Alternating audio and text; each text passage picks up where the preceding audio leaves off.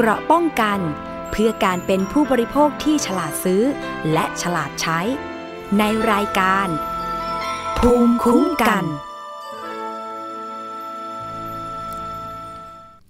สวัสดีค่ะ คุณผู้ฟังต้อนรับเข้าสู่รายการ ภูมิคุ้มกันรายการเพื่อผู้บริโภคค่ะ วันนี้อยู่กับดิฉันนะคะ อภิคณาบุราริศค่ะ เวลาเดิมแล้วก็ที่เดิมเลยนะคะ อยู่เป็นเพื่อนกันแล้วก็สามารถแจ้งเรื่องราว มาได้ทาง w w w t h a i PBS podcast com รวมถึงแอปพลิเคชันไทย PBS podcast ช่องทางออนไลน์ ทุกช่องทางเลยนะคะ รวมถึง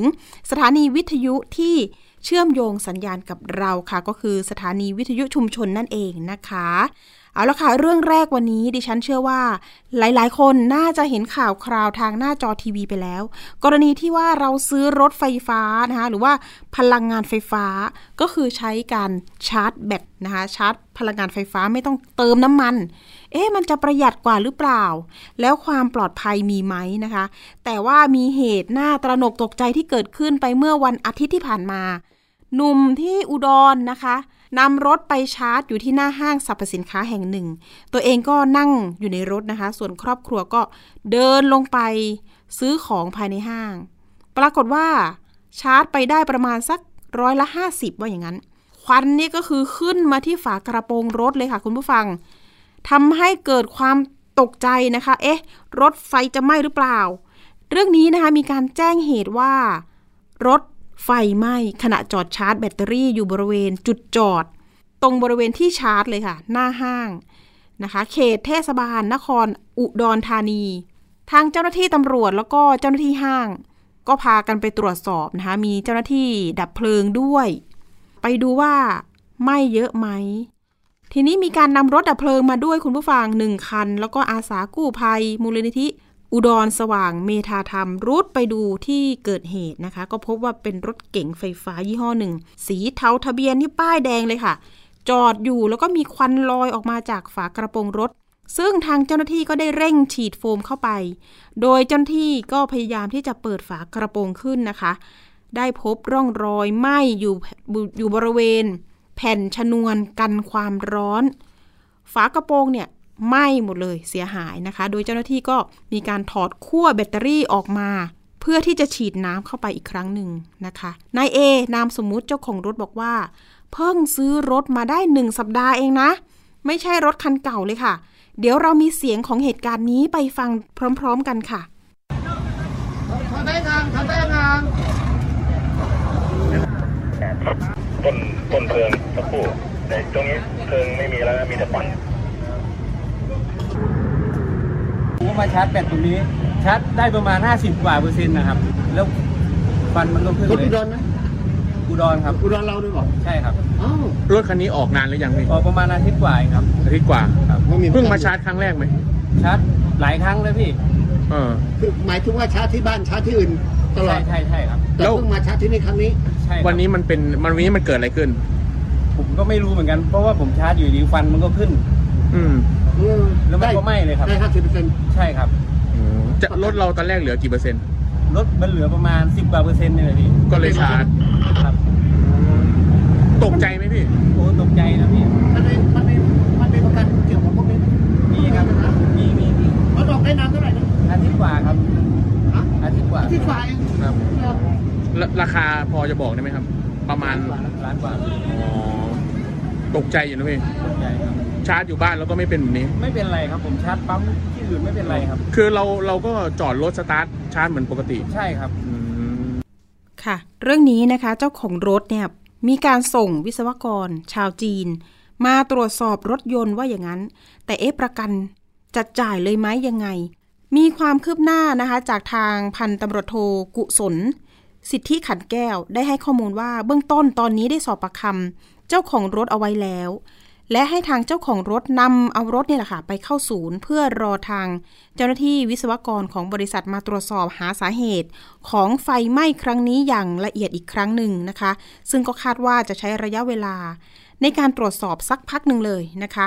ส่วนทางด้านเจ้าของรถยนต์เนี่ยบอกว่า ตอนนี้ทางบริษัทนำรถไปแล้วนะคะเพื่อที่จะ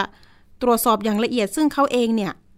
ก็ยังไม่มั่นใจว่าเกิดจากอะไร ดังนั้นเนี่ยทางประกันภัยเองก็ยังไม่กล้าที่จะรับผิดชอบร้อยเปอร์เซ็นต์นะคะ ต้องดูว่าเกิดจากระบบวงจรในรถยนต์หรือไม่อย่างไร ทางผู้บริโภคเองหรือคนที่ซื้อรถยนต์เนี่ยก็บอกว่า ตอนนี้เนี่ยทางบริษัทเนี่ยนำรถสำรองมาให้ใช้ชั่วคราวนะคะ ระหว่างที่นำรถของตัวเองเนี่ยไปซ่อมไปแซมไปหาสาเหตุว่า มันเกิดจากระบบไฟฟ้าลัดวงจรหรือเปล่า หรือว่ารถยนต์ที่จอดชาร์จในลักษณะแบบนั้นเนี่ยมันเกิดจากอากาศภายนอกไหมที่มันมีอากาศร้อนประกอบด้วยหรือเปล่า เรื่องนี้นะคะ ต้องให้วิศวกรเขาสรุปมาอีกทีหนึ่งเนาะทางผู้บริโภคเองเนี่ยก็ยังติดใจนะคะว่ารถเนี่ยเพิ่งซื้อป้ายแดงแล้วราคาหลักล้าน สิทธิ์ของผู้บริโภคจะทำยังไง การที่เขานำรถไปซ่อมไปแซมแบบนี้ แล้วเขายังไงอะรถมันมีตำหนิแล้วหรือเปล่าอะไรแบบนี้นะคะ ถึงแม้ว่าตอนนี้ทางบริษัทจะออกมาดูแลว่าอะเอารถของเขาไปใช้ก่อน ซึ่งก็เป็นรถไฟฟ้าเหมือนเหมือนเดิม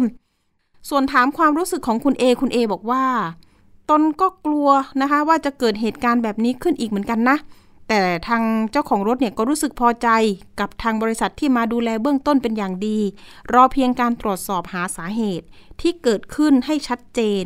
ก็จะรู้ว่าบริษัทเนี่ยจะต้องทำยังไงต่อไป แล้วก็ทางตัวเองเนี่ยผู้บริโภคเองเนี่ยจะทำยังไงต่อไปนะคะ แต่ประกันภัยนี่แหละค่ะ ก็ยังรออยู่เหมือนกันนะคะ ก็ยังไม่กล้าที่จะจ่ายประกันชั้นหนึ่งดิฉันเคยถามเพื่อนเหมือนกันเพื่อนซื้อรถพลังงานไฟฟ้าแบบนี้เหมือนกัน บอกว่าเขาแถมประกันภัยมา 1 ปีนะคะ การชาร์จเนี่ยก็ยังไม่มีปัญหาเหมือนเคสที่อุดรธานี ส่วนสิทธิ์ของผู้บริโภคเดี๋ยวเราไปพูดคุยกับท่านนี้เลย เพราะว่าจะได้มาไขข้อข้องใจว่าถ้าเกิดเหตุแบบนี้ ผู้บริโภคควรจะเรียกร้องสิทธิ์อะไร หรือว่าต้องทำอย่างไรต่อนะคะ เรามีสายของทนายจินนะแย้มอ่วมค่ะ อนุกรรมการด้านการเงินการธนาคารสภาองค์กรของผู้บริโภคหรือว่าสออบนะคะ อยู่ในสายกับเราแล้ว สวัสดีค่ะทนายจินนะคะ ครับ สวัสดีครับผมค่ะ เชื่อว่าทนายจินนะน่าจะได้ดูข่าวสารไปบ้างแล้ว คนที่ซื้อรถนะคะ ตอนนี้ฮิตเหลือเกิน พลังงานไฟฟ้า เกิดเหตุขึ้นแล้วค่ะ ทนายจินนะคะไฟควันขึ้นเลยค่ะ เห็นข่าวอยู่เหมือนกันครับค่ะแต่ว่าก็พอดีก็เห็นข่าวแต่ก็ไม่ได้ติดตามนะครับว่าสุดท้ายแล้วบริษัทเอ่อเจ้าของบริษัทรถยนต์ที่ห้อนี้เขารับเอ่อเขารับผิดชอบอย่างไรหรือเปล่า แล้วส่วนประกันภัย ก็ยังไม่แน่ใจว่าเขาให้ความคุ้มครองอะไรยังไงหรือเปล่า ค่ะ ทีนี้ถ้าเกิดสิทธิ์ของผู้บริโภคเจอเบื้องต้นแบบนี้ จะต้องดูท่าทียังไง จะต้องตรวจสอบลึกแค่ไหนที่ว่า เอ๊ะ ตรงนี้ต้องจ่ายแล้วล่ะ ประกันภัยต้องรับผิดชอบด้วยล่ะ เบื้องต้นนะคะ ครับ คือจริง ๆ เนี่ย ผมเชื่อว่าการซื้อรถมาเนี่ยโดยเฉพาะรถป้ายแดงเนี่ยมันจะต้องมีประกันติดมาด้วยอยู่แล้ว ส่วนใหญ่ก็เป็นของแถมหรือว่าซื้อมาตั้งแต่ออกรถนี่แหละ ปกติรถป้ายแดงมันก็ต้องเป็นประกันชั้นหนึ่ง ซึ่งประกันชั้นหนึ่งเนี่ยปกติมันก็จะต้อง cover ทั้งหมดอยู่แล้วในทุกความเสียหายนะครับ แต่ทีนี้เนี่ยก็ไม่แน่ใจยังยังไม่เคยเห็นตัวตัวผมเองนะผมก็ไม่ยังไม่เคยใช้รถยนต์เอ่อไฟฟ้านะครับ ก็เลยไม่แน่ใจว่าตารางกรมธรรม์ของเขาเนี่ย มันมีความคุ้มครองเหมือนประกันชั้นหนึ่งของรถยนต์ใช้น้ำมันทั่วไปหรือเปล่าอืมต้องไปดูซึ่งในถ้ากรมเกิดธรว่ารม์เป็นไปตามชั้นหนึ่งทั่วไปเนี่ยเหมือนเหมือนรถยนต์ใช้น้ำมันเนี่ยเขาก็จำเป็นจะต้องที่จะจะต้องรับผิดชอบอะครับ เพียงแต่ว่าสาเหตุที่มันเกิดขึ้นเนี่ย ประกันเองเนี่ยอาจจะต้องถ้าประกันต้องการที่จะแทร็กสาเหตุจริงๆเนี่ยอาจจะต้องไปดูแหละว่า ความเสียหายมันเกิดจากความบกพร่องที่เกิดจากการใช้งานตามปกติที่สามารถเกิดขึ้นได้หรือเปล่า หรือจริง ๆ แล้วมันเป็นความบกพร่องมาตั้งแต่โรงงานหรือเปล่าอ๋อไอ้ตรงนี้มันก็ยังอาจจะเป็นข้อที่เอ่อ บริษัทประกันภัยเมื่อรับผิดชอบกับผู้บริโภคไปแล้ว อาจจะไปไล่เบี้ยกันเอง หรือว่าไปดูสาเหตุที่แท้จริงกันเองครับอ๋อเบื้องต้นดีประกันต้องชดใช้ให้เราก่อนไหม แล้วค่อยไปไล่เบี้ยกับใช่กับบริษัทรถยนต์ ใช่ใช่ใช่ครับ ถ้าถ้าสมมุติว่าสาเหตุที่แท้จริงมันเกิดจากกระบวนการผลิตนะครับ แต่ถ้าเกิดค่ะว่าสาเหตุมันไม่ได้เกิดจากกระบวนการผลิต มันเกิดจากการใช้งานปกติ แล้วมันก็มีโอกาสจะเกิดขึ้นได้ตามปกติ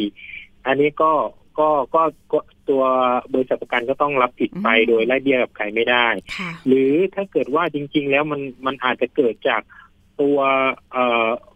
ที่ชาร์จเอ่อแท่นไอตัวสถานีชาร์จอะไรเงี้ย สมมุตินะ ถ้าเกิดว่ามันแตกไปนะอันนั้นก็อาจจะต้องไปดูอีกทีว่ามันเกิดจากความบกพร่องตามปกติที่มันเกิดขึ้นได้ หรือว่ามันเกิดจากความบกพร่องของเออสถานีชาร์จไฟตรงนั้นอะหรือออหรือจริง ๆ แล้ว ถ้าสมมุติว่าผู้บริโภคมีการดัดแปลงรถยนต์บางประการที่มันทำให้เกิดความเสี่ยงภัยที่จะเกิดขึ้น เกิดเหตุการณ์แบบนี้ขึ้นได้ ก็ก็มาตัวประกันภัยก็ต้องรับผิดอยู่แล้ว แต่เพียงแต่ว่าตัวถ้ามันอยู่นอกเหนือข้อกำหนดในกรมธรรม์ที่เป็นการยกเว้นความผิดเนี่ยเขาก็อาจจะอาอาจจะมีข้อยกเว้นรับผิดบางส่วนหรือไม่รับผิดเลยอะไรเงี้ยครับอ๋อ ค่ะ มันต้องหาสาเหตุจริง ๆ แล้วตั้งข้อสันนิษฐานได้หลายข้อเหมือนกันนะคะ ทนายคะ ใช่ เนาะครับกระบวนการผลิตหนึ่งสองสถานีชาร์จสามตัวผู้บริโภคอืมเอง ว่ามีการดัดแปลงรถอืมหรือเปล่า อืมอืมน่าใช่คิดเหมือนกัน ค่ะทนายจินนะคะ แล้วทีนี้ข้อที่กรณีที่เราจะซื้อประกันภัยเนี่ย จริง ๆ แล้วผู้บริโภคสำคัญเลยต้องดูรายละเอียด ต้องอ่านถูกไหมคะใช่ ใช่ใช่ต้องอ่านในรายละเอียดกรมธรรม์นะครับสำคัญที่สุดเลย เพราะว่าในรายละเอียดกรมธรรม์เนี่ย มันจะมีบ่งบอกเอาไว้ว่าความรับผิดที่ควรเป็นความเสียหายต่อรถยนต์ซึ่งซึ่งถ้ากรมธรรม์ชั้นหนึ่งเนี่ย มันก็จะมีอยู่แล้วว่าเป็นความเสียหายต่อรถยนต์ความความเสียหายต่อไฟไหม้รวมอยู่ด้วยนะครับ หรือว่ารถยนต์สูญหายมันก็จะรวมอยู่ในนั้นอะไรเงี้ยครับ ซึ่งซึ่งตรงเนี้ยมันก็จะมีเขียนเอาไว้ว่าอ่ารับผิดชอบไม่เกินเท่าไหร่ ถ้าเกิดว่าโดยสภาพแล้วเนี่ยมันไม่สามารถที่จะซ่อมกลับคืนสู่สภาพเดิมได้แล้ว เขาก็อาจจะคืนทุนประกันก็คือทุนประกันคุณทำไว้ที่เท่าไหร่สมมติว่าแปดแสนหรือเก้าแสนหรือหนึ่งล้านเขาก็จะคืนทุนประกัน เพราะว่าเขาดูแล้วซ่อมแล้วมันมันน่าจะเกิน มันน่าจะไม่ไม่โอเค ตอนนี้หน่วยงานที่จะต้องมาดูแลเนาะก็จะเป็นคอปพอถูกไหมคะต้องมาดูเรื่องของอืมเบี้ยประกันรถยนต์ เกี่ยวกับรถยนต์ที่เป็นพลังงานไฟฟ้าก็จะเรียกว่า กลุ่ม EV ถูกไหมคะทนายคะใช่คือคือจริง ๆก็มันมันต้องก็ต้องบอกว่าเนื่องจากว่าตอนนี้เทรนด์เกี่ยวกับรถไฟฟ้ามันก็เริ่มมาเนอะทีเนี้ยอ่าส่วนอื่นๆที่มันจะตามมาก็คือการซ่อมบำรุง การประกันภัย ศูนย์ซ่อมอะไรพวกเนี้ยมันก็จะเริ่มต้องทยอยทยอยตามมา เพราะว่าเทรนด์มันก็จะเริ่มมีการลดการใช้รถยนต์น้ำมันกันมากขึ้น จะไปทาง EV กันมากขึ้นอ่าซึ่งต่อไปเนี่ย มันก็จะต้องมีการบังคับใช้ตามในเรื่องของกรมธรรม์ประกันภัย การเคลมประกัน หรือว่าการที่ว่าเข้าศูนย์บริการแล้วมีปัญหาซ่อมไม่ได้ซ่อมแล้วมีปัญหาอะไรอย่างเงี้ย มันก็จะเริ่มมาพอมันเป็นอะไรที่ยังใหม่อยู่เนี่ย ก็เป็นไปได้ที่ทางกปพหรือว่าทางหน่วยงานที่เกี่ยวข้องต่างๆ เนี่ยเขาอาจจะยังอยู่ในขั้นตอนของการที่แบบเออมันเพิ่งบังคับใช้แล้วมันเหมือนกับว่า ยังไม่คุ้นชินกับมันอะไรอย่างเงี้ยครับค่ะแต่ว่าโดยหลักการอะมันมันไม่ต่างอะไรกับรถยนต์มือหนึ่งที่เป็นรถน้ำมันนะครับเว้นแต่ว่ามันมีข้อสงวนสิทธิ์บางอย่าง ที่มันมันดูแล้วว่า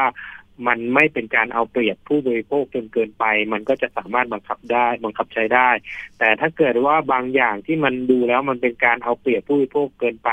ผู้บริโภคก็สามารถใช้กฎหมายที่เรียกว่าข้อสัญญาไม่เป็นธรรม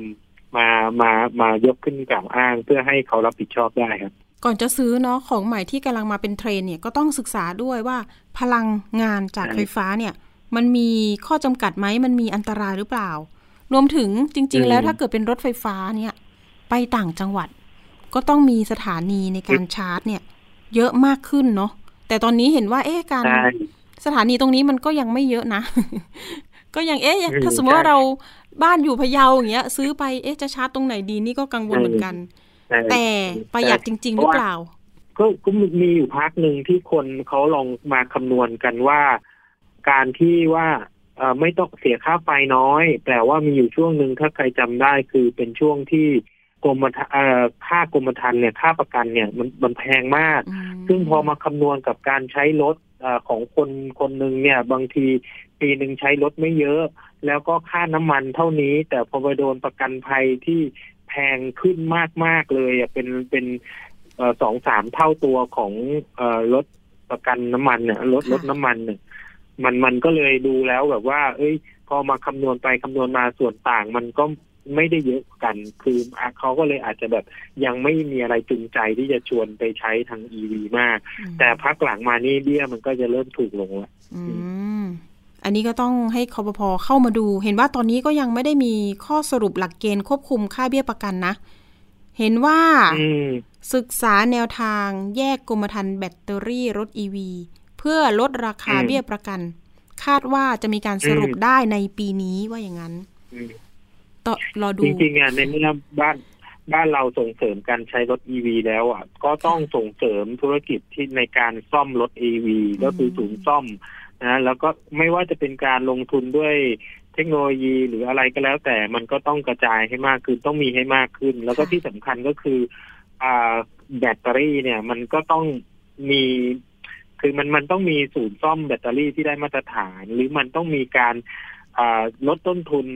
อ่าเชิญชวนให้ชาวต่างชาติมาลงทุน เพื่อให้มันมีราคาต้นทุนที่ถูกลงผู้บริโภคก็จะได้ประโยชน์ตรงนี้ค่ะ ตอนนี้ก็ผู้บริโภคยังลังเลอยู่ค่ะ ว่าจะซื้อดีไหมนะคะลังเลผมเองยังลังเลเลย ค่ะ เอ๊ะใช้น้ำมันอืมดีกว่าไหมหรือว่าใช้สองระบบนะคะใช่อ่าใช่ใช่เอ๊ะสองระบบน่าจะดีนะ แต่ว่ามันจะมีเรื่องของราคาที่มันสูงขึ้นไหมคะใช่ใช่อ่าใช่มันมีคอสมันมีต้นทุนขึ้นมาค่ะ เอาละใครจะซื้อรถ EV รถพลังงานไฟฟ้าเนี่ย ลองศึกษากันก่อน อย่าเพิ่งใจร้อนนะคะ มีอะไรจะเตือนท้ายไหมคะ เตือนทิ้งท้ายหน่อยเรื่องนี้ก็อะซื้อประที่อกัยานกจะเตือนก็คือว่าสำคัญที่สุดก็คือว่า เราต้องคิดว่าการที่เราจะเข้าไปซื้อผลิตภัณฑ์ หรือใช้บริการอันหนึ่งอันใดเนี่ยเอ่อสำคัญที่สุดเราต้องดูสิทธิ์ของเรานะถ้าสิทธิ์ของเรามีอะไรยังไงแล้วเนี่ย ไม่ว่าจะเป็นเรื่องประกันภัยหรือรถยนต์อะไรเงี้ย ซึ่งมันมาคู่กันอยู่แล้วเนี่ย ก็จำเป็นจะต้องศึกษาไว้ว่า ถ้ามันเกิดปัญหาอะไรขึ้นมาเนี่ย เราจะเคลมหรือเราจะใช้สิทธิ์ในการเรียกร้องอะไรได้บ้าง ซึ่งก็ก็เชิญชวนนะครับ ว่าทุกคนสมควรที่จะต้องใช้สิทธิ์ของตัวเองให้เต็มที่เพื่อให้ผู้ประกอบการเกิดความรับผิดชอบ คือเราไม่ได้ต้องการที่จะ เอาเปรียบผู้ประกอบการ แต่เราก็ไม่อยากให้ผู้ประกอบการมาเอาเปรียบเรา แต่ถ้าเกิดว่าผู้ประกอบการนะเอ่อมีความรับผิดชอบดี เราก็ยินดีที่จะส่งเสริมหรือช่วยบอกกล่าวว่าอ่ายี่ห้อนี้เขาดีนะเขาพอมีปัญหาเขารีบมาซ่อมรีบมาดูแลให้เราเลย หรือว่าประกันอาของเจ้านี้เขาดีนะ พอมีปัญหาแบบนี้เขาก็รีบมาดูแลเรา เราก็อยากให้เกิดภาพแบบเนี้ยเพราะว่าเอ่อจริง ๆ แล้วผู้บริโภคกับผู้ประกอบการนะต่าง เป็นเหมือนเป็นน้ำพึ่งเรือเสือพึ่งป่าซึ่งกันและกัน ก็อยากให้อยู่อยู่ด้วยกันอย่างเคารพสิทธิ์กันไม่เอาเปรียบกันครับ ค่ะ อย่างเคสของผู้เสียหายที่อุดรธานีเนี่ยเขาก็บอกว่าเป็นที่น่าพอใจอยู่ระดับหนึ่งนะ เห็นอืมหลังจากมีการเกิดเหตุไปแล้วนะคะ ทางตัวแทนของอืมศูนย์รถยนต์นะคะก็นำรถสำรองนี่แหละค่ะมาให้ใช้แล้วก็นำรถที่เป็นปัญหาเนี่ยนะคะไปตรวจสอบอย่างละเอียดว่าเช่นนั้น เดี๋ยวถ้าเกิดว่ามีถืออะไรว่าเป็นการ actionค่ะอ่าฮะ action action ระดับหนึ่งนะ ใช่ไหมคะอ่าใช่ใช่ใช่ก็ถือว่าดีเอออะก็ไปตรวจสอบสาเหตุที่แท้จริงกันต่อไปนะคะ ส่วนครับประกันนั่นแหละภัยครับเองก็อาจจะต้องยืดอกรับผิดชอบก่อนหรือเปล่านะคะอืมเดี๋ยวติดตามกันต่อใช่นะคะ เรื่องนี้ เอาละค่ะธนาจินนะคะเห็นว่ามีความคืบหน้าเรื่องหุ้นสตาร์กไปต่อเลยได้ไหมคะ เห็นว่าได้เลยครับล่าสุด มีการนัดไปที่ศาลแพ่งกรุงเทพใต้เพื่อรับฟังการไต่สวน การดำเนินคดีแบบกลุ่มนะคะ กรณีที่มีผู้เสียหาย ฟ้องกรรมการของทางสตาร์กแล้วก็ที่ผ่านมาอืม DSI รับเป็นคดีพิเศษแล้ว มีความคืบหน้ายังไงอืมบ้างคะทนายจินนะคะ ก็เมื่อวานนี้เป็นวันที่ศาลนัดเอ่อไต่สวนคำร้องขอดำเนินคดีแบบกลุ่มเนาะ ก็เป็นนัดแรก พอทีเนี้ยพอในในนัดแรกเนี่ยพอเอิญเอ่อการส่งหมายเนี่ย มันยังส่งเขาเรียกถ้าภาษากฎหมายก็คือยังส่งหมายไม่ชอบ เนื่องจากว่าส่งไปกระชั้นชิดเขาไม่มีเวลาที่จะยื่นคำคัดค้านได้ทัน ได้ทันรุ่งทีได้ทันตามกฎตามที่กฎหมายกำหนดเขาก็เลยมาขออนุญาตศาลบอกว่าให้เลื่อนนัดนี้ไปก่อนศาลศาลก็เลยอนุญาตว่าเออให้งั้นให้เขาเนี่ย สามารถยื่นคำให้การมาได้ภายในสามสิบวันนะ นับแต่วันนี้ แล้วก็เลื่อนไปนัดไต่สวนคำร้องขอดำเนินคดีแบบกลุ่มในวันที่27พฤศจิกาครับ แต่ในระหว่างในระหว่างระหว่างโจทย์กับจำเลยแล้วเนี่ยก็ก็ยังมีผู้ร้องหกคนเนี่ยร้องเข้ามาเออขอร้องสอดนะครับ ขอร้องสอดมันก็เลยเป็นเหตุศาลมองว่า เอ๊ะ จริง ๆ ก็ถือว่า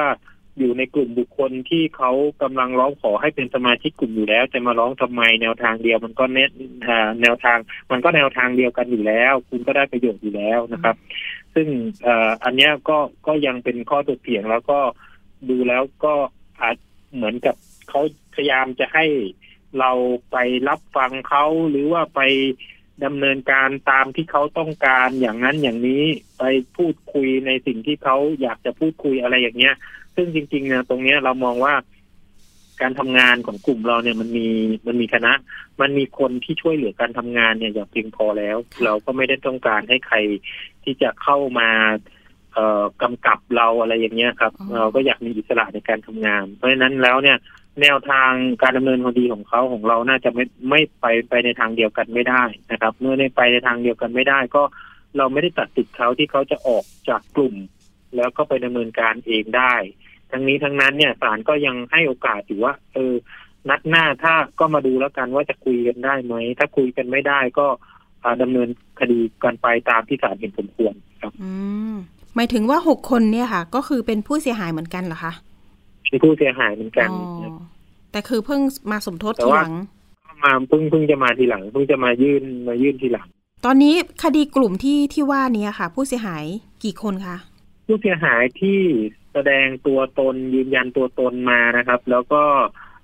ลงทะเบียนใน Google Form เรามาเนี่ย จริง ๆ เราเราส่งไปในหลายลิงก์มากนะ เราส่งไปในหลายลิงก์แล้วในหลาย ๆ ลิงก์เนี่ย ก็มีคนลงทะเบียนกันโดยอิสระ เราก็ไม่ได้บังคับ ใครจะลงไม่ลงนะครับ แต่ว่าการลงทะเบียนนี้ต้องยืนยันตัวตนว่าคุณเป็นผู้เสียหาย การลงทะเบียนและยืนยันตัวตนเนี่ยเขาลงทะเบียนและยืนยันตัวตนมาที่ประมาณ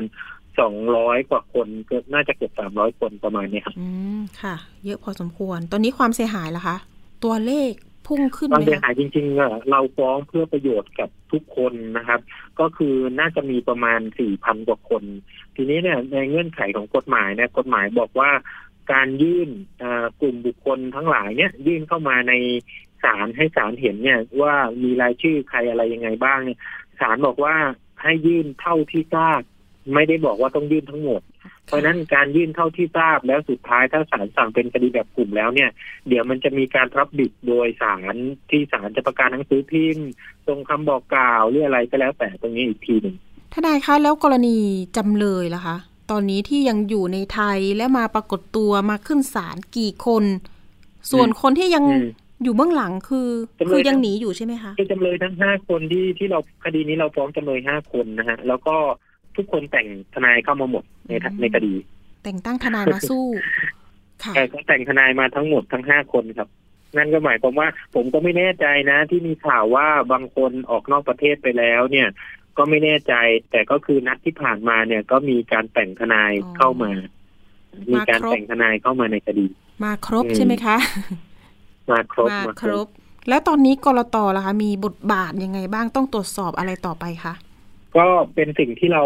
ฝากหน่วยงานที่เกี่ยวข้องเอาไว้ก็คือกรตกับสภาวิชาชีพว่าเเหตุการณ์ที่มันเกิดขึ้นเนี่ย มันมีผลกระทบต่อระบบเศรษฐกิจไทยเลยนะ เพราะว่าตลาดทุนเนี่ยเป็นตลาดของนักลงทุนนะครับ แล้วก็เป็นตลาดที่ขับเคลื่อนเศรษฐกิจให้ผู้ประกอบการมีทุนเอาไปหมุนเวียนนะแต่ปรากฏว่าพอมันเกิดเหตุนี้ขึ้นมาเนี่ย เราจะเห็นว่ามันกระทบต่อหุ้นตัวตัวอื่นด้วย เพราะว่า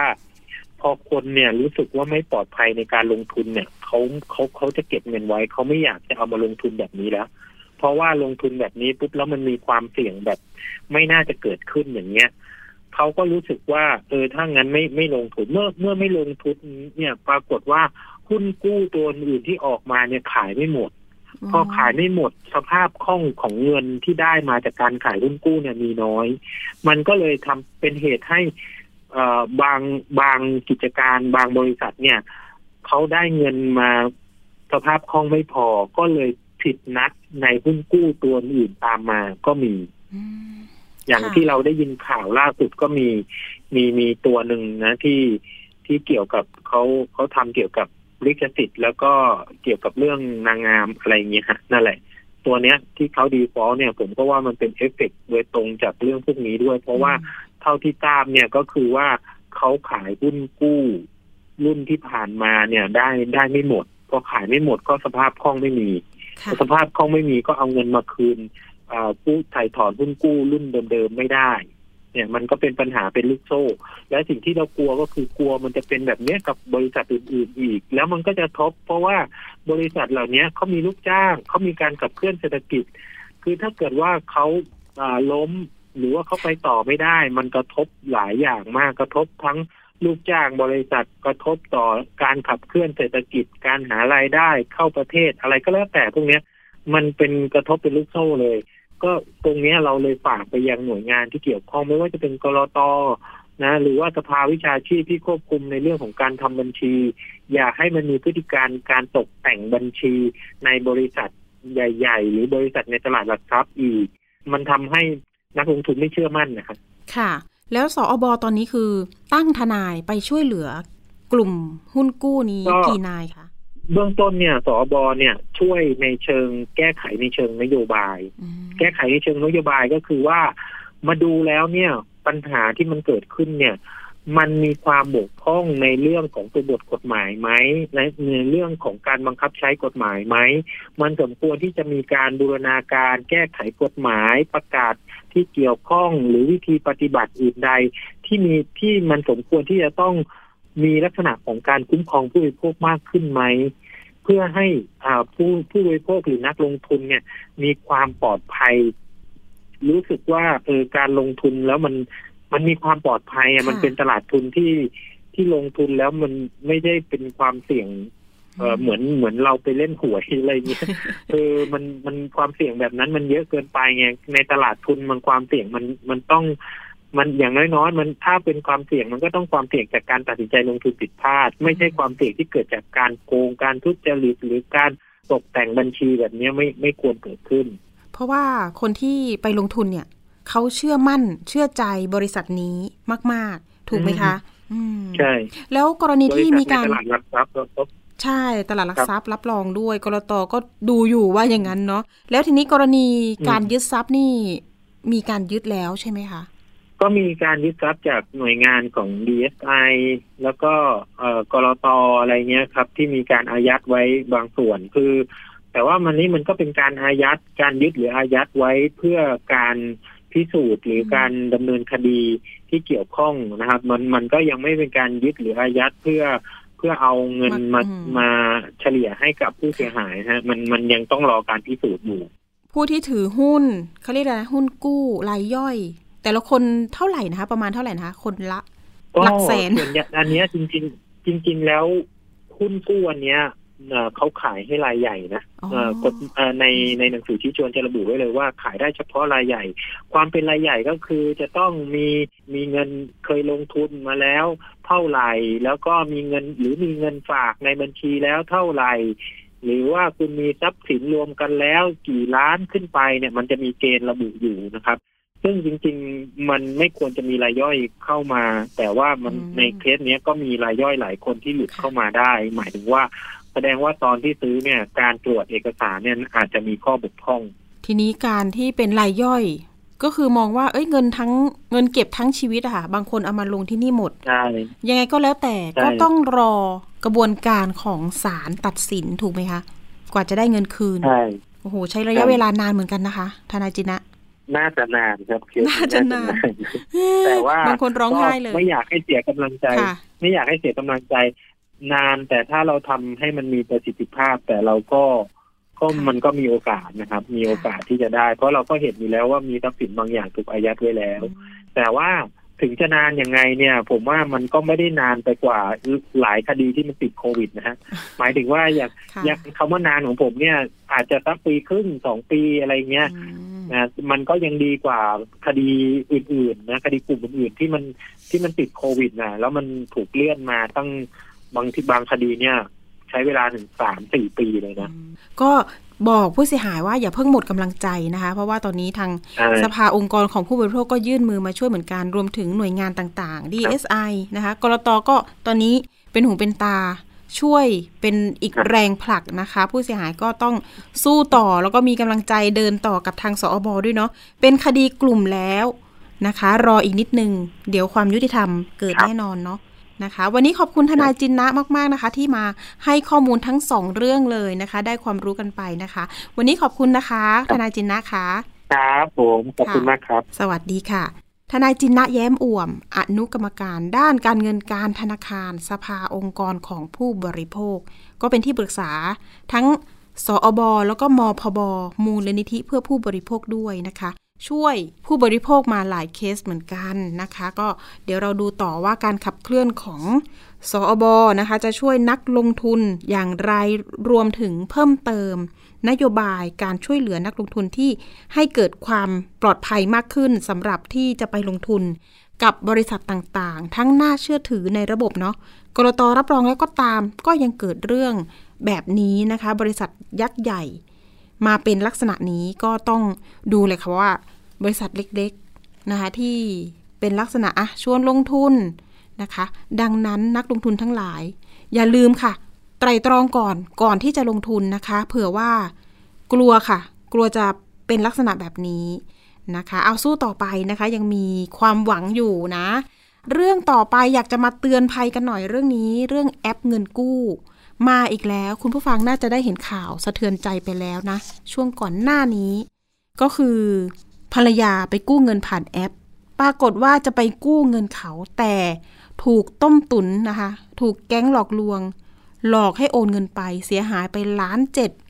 ทำให้เป็นชนวนนะคะ สามีเนี่ยก็คือแบบบ้าคลั่งเลย มีการฆาตกรรมภรรยาและลูกรวมสามศพ โอ้โห เรื่องนี้สะเทือนใจมากๆนะคะ เกิดเหตุที่สมุทรปราการ เรื่องนี้นะคะ ทางบิ๊กโจ๊กไม่ได้อยู่นิ่งค่ะ รีบเลย รีบที่จะต้องไปกวาดล้างจับกลุ่มแก๊งคอร์เซนเตอร์นะคะ หรือว่าแอปเงินกู้ทั้งหลายแหล่นี่แหละค่ะ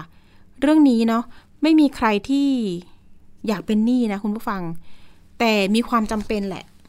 มีความจำเป็นที่จะต้องไปพึ่งพาแอปเงินกู้ออนไลน์ หรือว่ากู้นอกระบบ เป็นปัญหาใหญ่เหมือนกันนะสำหรับหลาย ๆ ครอบครัวที่ไม่มีทางเลือกค่ะคุณฟัง เรื่องนี้ต้องบอกเลยแบบนี้ ถ้ามีทางเลือกก็ไปธนาคารแล้วค่ะ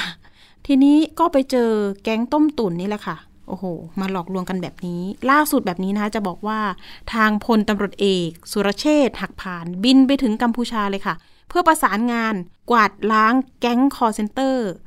ซึ่งเป็นต้นต่อของการฆ่ายกครัวที่บางแก้วจังหวัดสมุทรปราการ นะคะดิฉันจะเล่าว่าทางบิ๊กโจ๊กนะคะพร้อมด้วยพลตำรวจโทพนันชัยชื่นใจธรรม ผู้ทรงคุณวุฒิพิเศษสำนักงานตำรวจแห่งชาติ รวมถึงตำรวจชั้นผู้ใหญ่หลายนายค่ะ เดินทางไปเยือนราชอาณาจักรกัมพูชา เพื่อประสานงานกับทางกัมพูชา ในการประสานความร่วมมือ เพื่อติดตามกลุ่มผู้ต้องหา สมาชิกแก๊งคอลเซ็นเตอร์ ซึ่งเกี่ยวเนื่องกับเหตุสลดยกครัวในพื้นที่สอพอ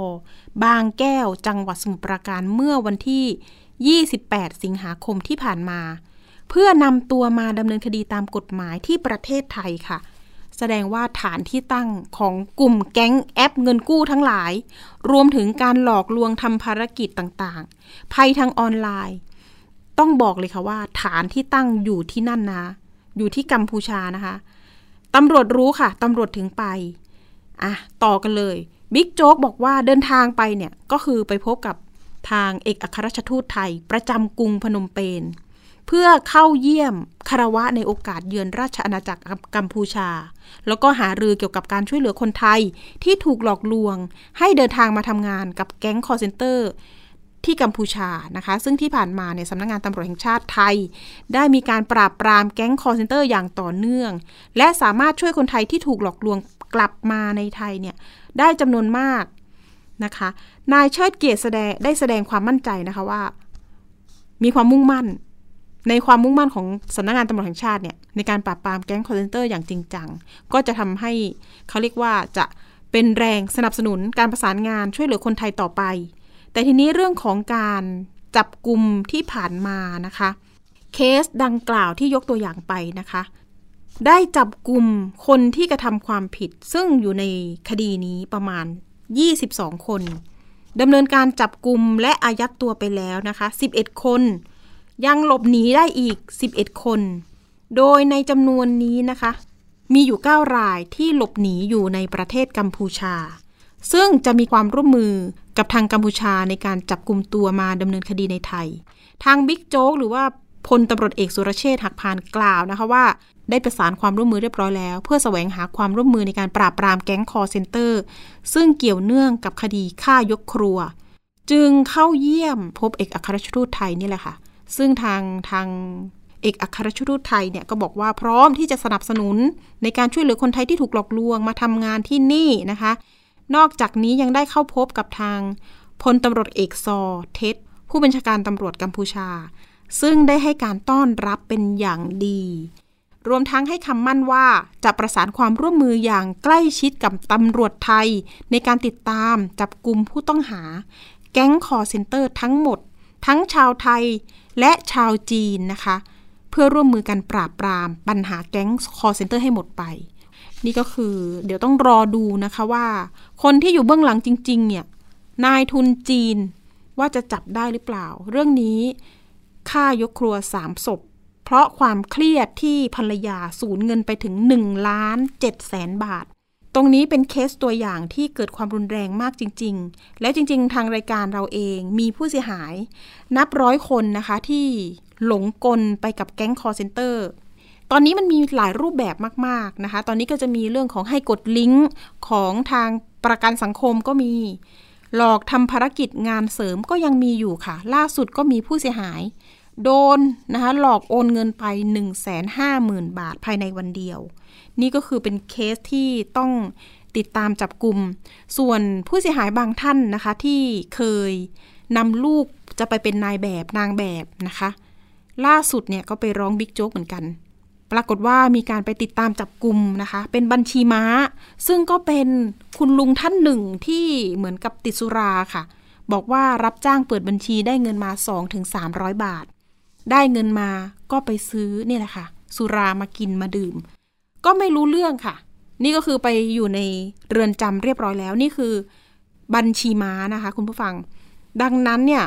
บอกกล่าวกันหน่อยเรื่องของภัยออนไลน์ ทั้งแอปเงินกู้ก็ตาม ที่โฆษณาผ่านทางออนไลน์อะค่ะ ทาง Facebook ต่างๆ อย่าหลงเชื่อเด็ดขาด อย่าหลงไปกู้เด็ดขาดนะคะ เพราะว่าเขาจะขอข้อมูลส่วนตัวเราไป รวมถึงเขาจะนำข้อมูลของเราบัตรประชาชนของเราเนี่ย ไปแอบอ้างต่อต่อไปไม่มีสิ้นสุด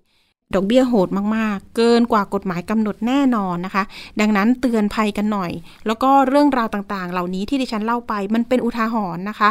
อุทาหรณ์สอนใจรวมถึงเตือนภัยเพื่อนๆ ช่วยบอกต่อกันหน่อย เพราะว่าตอนนี้มีเคสที่เป็นที่น่าสลดใจจริง ๆ แล้วก็ทางตำรวจจะต้องทำงานนะคะ กันอย่างแข่งขันให้มากขึ้น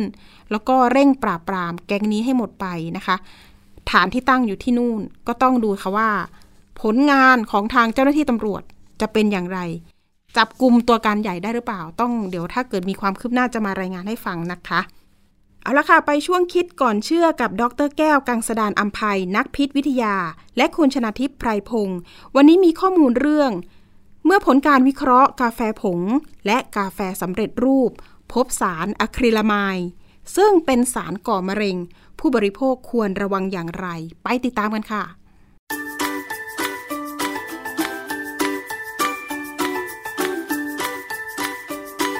ช่วงคิดก่อนเชื่อ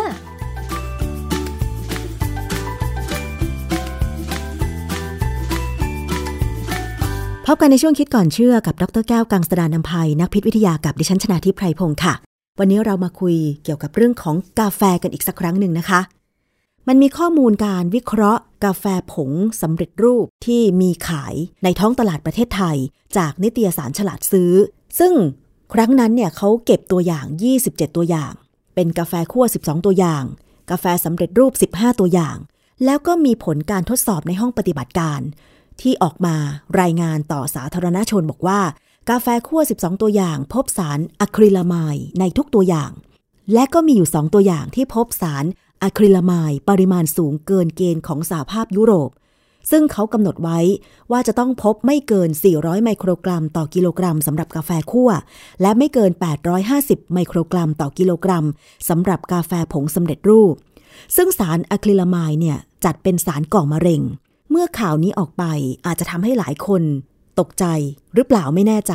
นะคะ ว่า เอ๊ะ แล้วอย่างนี้เราควรจะระมัดระวังอะไร ในการบริโภคกาแฟ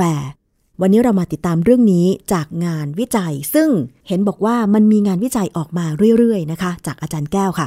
อาจารย์คะผลเป็นแบบนี้แล้ว เราในฐานะผู้บริโภคดิฉันเองเป็นคนชอบดื่มกาแฟเหมือนกัน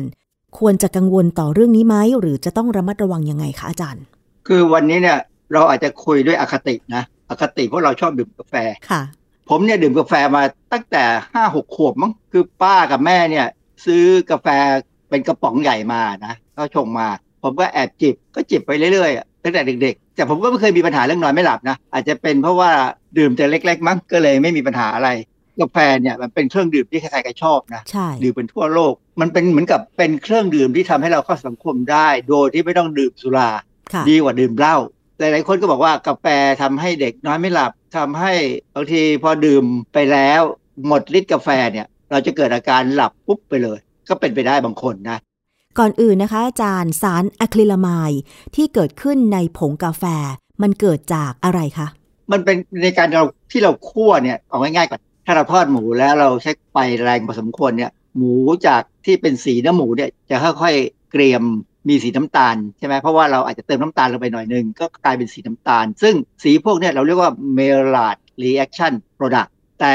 ในระหว่างที่เกิด Maillard reaction product เนี่ยถ้ามีสารตัวอื่นกรดอะมิโนอีกบางตัวเข้าไปผสมเนี่ยมันจะกลายไปเป็น acrylamide แทนได้ เพราะฉะนั้นการเกิด acrylamide ในอาหารเนี่ยเป็นเรื่องปกติที่ว่าจะมี เพราะฉะนั้นร่างกายของมนุษย์เนี่ยเราชินกับ acrylamide พอสมควร ดังนั้นเนี่ย เวลามีการยกตัวอย่างว่ามีอาหารอะไรก็ตามมีอะคริลามายด์เนี่ยนักวิทยาศาสตร์นักพิษวิทยาเนี่ยมักจะไม่ค่อยตกใจเท่าไหร่ เรารู้สึกว่าต้องดูปริมาณ และดูการบริโภคว่าเรากินขนาดไหนค่ะ ส่วนในกาแฟนี่คือเกิดจากขั้นตอนการคั่วเมล็ดกาแฟใช่ไหมคะอะคริลามายเนี่ยค่ะ ครับ คือเวลาคั่วเนี่ยมันเกิดควัน แล้วควันเนี่ยมันก็จะรวมอยู่กับเมล็ดกาแฟทำให้เกิดกลิ่นและรสของ กาแฟที่คั่วแล้วโดยตรงกลิ่นควันนี่แหละ และในควันน่ะผมเคยบอกบ่อยนะว่า ที่ไหนมีควันที่นั่นมี PAH หรือ polycyclic aromatic hydrocarbon ดังนั้นเนี่ยในกาแฟเนี่ยมีสารก่อมะเร็งมากกว่าอะคริลามายด์มีทั้งอะคริลามายด์มีทั้ง PAH แล้วพอเผลอๆจะมีตัวอื่นอีกถ้าวิเคราะห์นะ แต่ว่าจริง ๆ ในกาแฟเนี่ยมีสารพวกสารเคมีที่มีประโยชน์อีกเกือบพันชนิดนะบางอย่างก็เป็นสารต้านอนุมูลอิสระ บางอย่างก็ป้องกันโรคนั้นโรคนี้ได้ ซึ่งมีงานวิจัยเยอะแยะ อาจารย์ในกาแฟนอกจากขั้นตอนกรรมวิธีการคั่วเมล็ดกาแฟที่อาจจะทำให้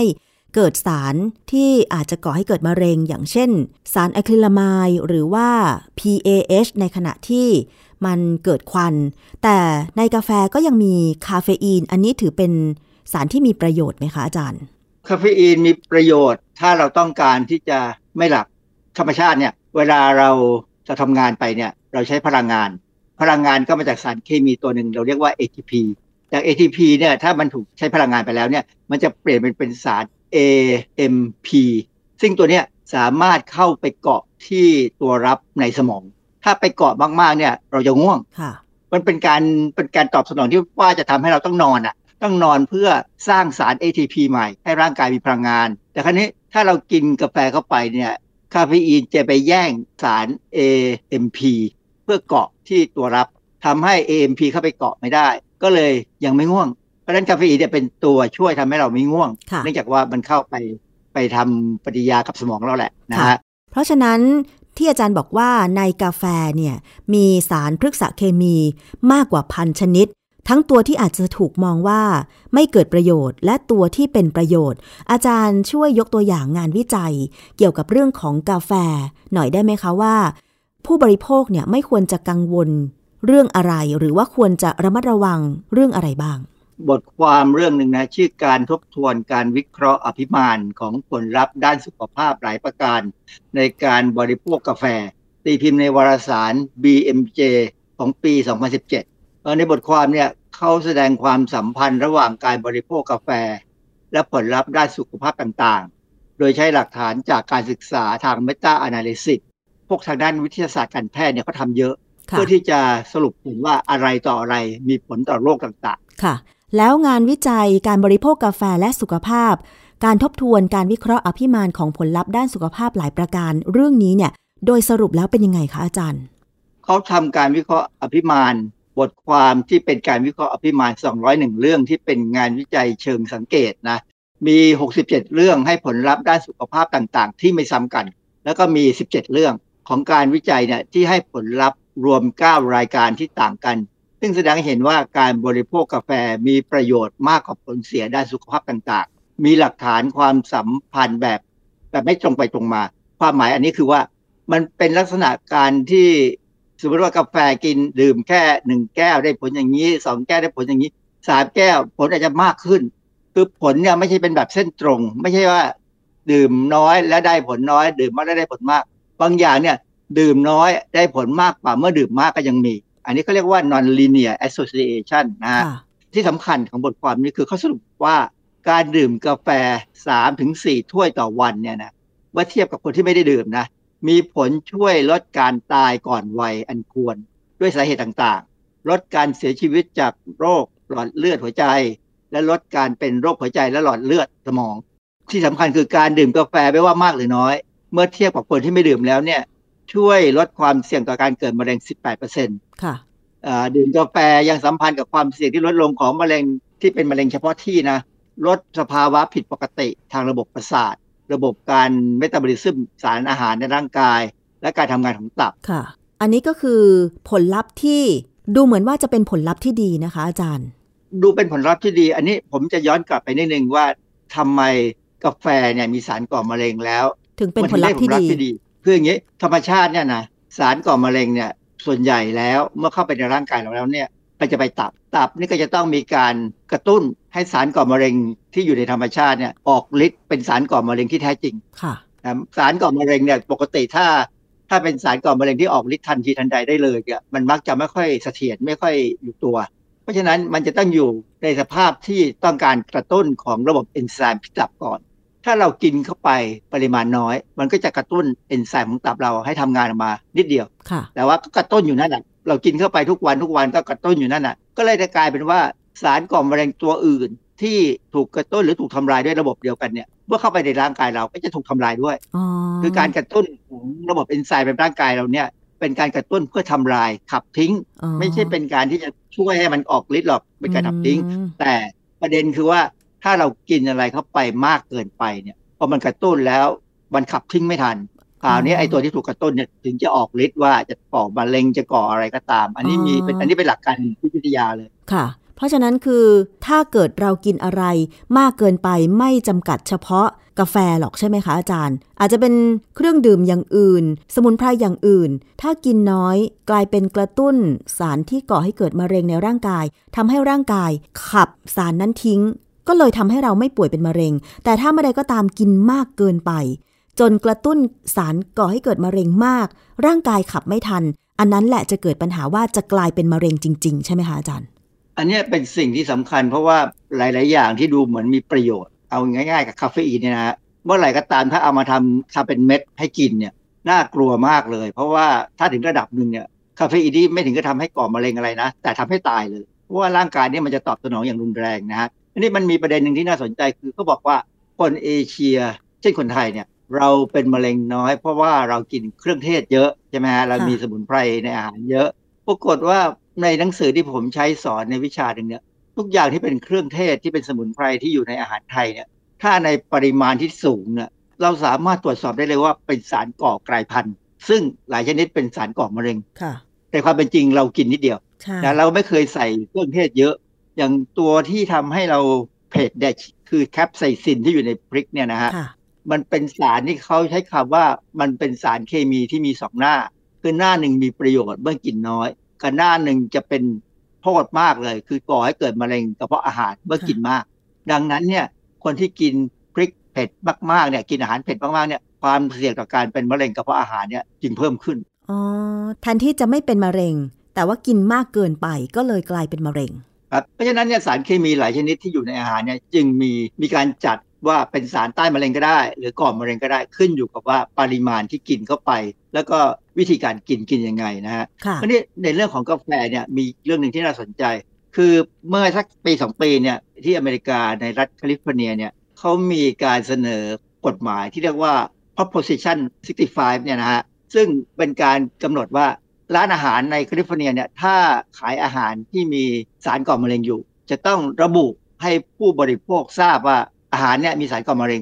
ในกรณีกาแฟเนี่ยก็เลยกลายเป็นว่ากาแฟต้องถูกระบุไหมว่ามีสารก่อมะเร็ง คือถ้าระบุอย่างนั้นเนี่ยนะเป็นเรื่องใหญ่มากนะเพราะกาแฟที่คนกินเยอะสุดท้ายเนี่ยคือกรรมการเกี่ยวกับความปลอดภัยของสารเคมีในชีวิตประจำวันของแคลิฟอร์เนียเนี่ยเขาก็มานั่งทบทวนกันทบทวนกันมา ก็บอกว่ากาแฟนี่ควรจะตัดออกเพราะถ้าคือระบุไปแล้วมีปัญหาค่ะคือเขาใช้สมองในการคิดมากกว่าจะใช้ตัวหนังสืออะค่ะ ผลจากการวิจัยที่อาจารย์ยกตัวอย่างมาเนี่ยมีหลาย ๆ เรื่องที่ให้ผลลัพธ์ การวิจัยเรื่องกาแฟที่เป็นประโยชน์มากกว่า เพียงแต่ว่า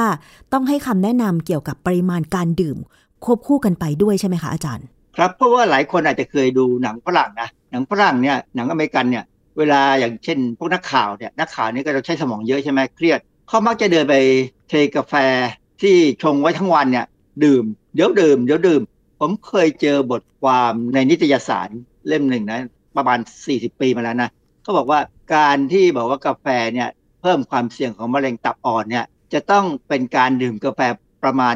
47 แก้วขึ้นไปต่อวันโหถึงจะเพิ่มความเสี่ยง คือดิฉันยังไม่เคยเห็นใครดื่ม กาแฟเป็น 47 แก้วต่อวันเลยนะอาจารย์ อย่างมากก็ 3 แก้วก็คือตาค้างแล้วล่ะค่ะอาจารย์ ไม่ไม่ตาคางอะคือคนที่ดื่มเป็นอาชีพเนี่ยเขาเรียกว่ามืออาชีพ พวกนี้ คอแข็งค่ะมันก็เหมือนดื่มเหล้านะฮะแต่กาแฟเนี่ยบังเอิญกาแฟของฝรั่งเนี่ยของอเมริกันเนี่ยมันเป็นอเมริกาโน่ค่ะซึ่งออดไม่ไม่เข้มหรอกไม่เหมือนของเราของเราเนี่ยประเภทถ้าดื่มกาแฟโบราณเนี่ยนะโอ้โหเข้มมากเลยอะแล้วทั้งก็ต้องทั้งหวานทั้งมันอะไรอย่างเงี้ยนะเพราะฉะนั้นโดยสรุปแล้วอาจารย์จะให้คำแนะนำยังไงว่า การดื่มกาแฟที่ปลอดภัย ต้องเป็นปริมาณเท่าไหร่ต่อวัน คือสามแก้วก็ได้ ผมก็ดื่มสามแก้วต่อวันนะเช้ากลางวันแล้วก็บ่ายๆนะไม่ให้ง่วงมาก เวลาดื่มเข้าไปแล้วเนี่ยขอให้พิจารณาตัวเองว่าหัวใจมันเต้นแรงขึ้นไหมค่ะ ถ้าหัวใจเต้นแรงขึ้นเร็วขึ้นเนี่ยแสดงว่ามีปัญหาแล้วนะแสดงว่าคนนั้นเป็นคนที่ไวต่อคาเฟอีนความจริงผมมีเครื่องวัดความดันโลหิต ซึ่งมันวัดหัวใจด้วยค่ะก็ลองวัดดูก็ไม่มีปัญหา แต่ขนาดเราว่าเราว่าไม่มีปัญหาเนี่ยวันไหนที่ผมจะต้องไปพบหมอที่ตรวจสุขภาพเนี่ยนะ ถ้าเช้านั้นลืมไปว่าเออเราดื่มกาแฟเนี่ยปรากฏว่าความดันก็ขึ้นสูงพอสมควรนะไม่ไม่ค่อยลงมาปกติค่ะซึ่งหมอก็ดุว่าไม่ควรดื่มกาแฟเวลามาหาหมอ อืมค่ะ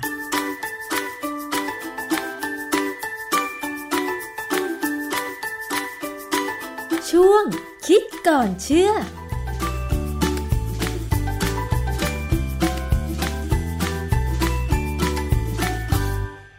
ขอบคุณข้อมูลจากคิดก่อนเชื่อมากๆค่ะ ช่วงนี้หมดเวลาสำหรับภูมิคุ้มกันกับอภิคณาแล้วนะคะ เจอกันใหม่ตอนหน้า จะนำเนื้อหาสาระที่เป็นประโยชน์มาฝากคุณผู้ฟังกันอีกค่ะสำหรับวันนี้ สวัสดีค่ะ ติดตามฟังรายการได้ที่เว็บไซต์ thaipbspodcast.com และ YouTube Thai PBS Podcast ฟังทางแอปพลิเคชัน Thai PBS Podcast Spotify Google Podcast Podbean SoundCloud และ Apple Podcast กดติดตามเป็นเพื่อนกันทั้ง Facebook Twitter Instagram และ YouTube ไทย PBS Podcast แค่ฟังความคิดก็ดังขึ้น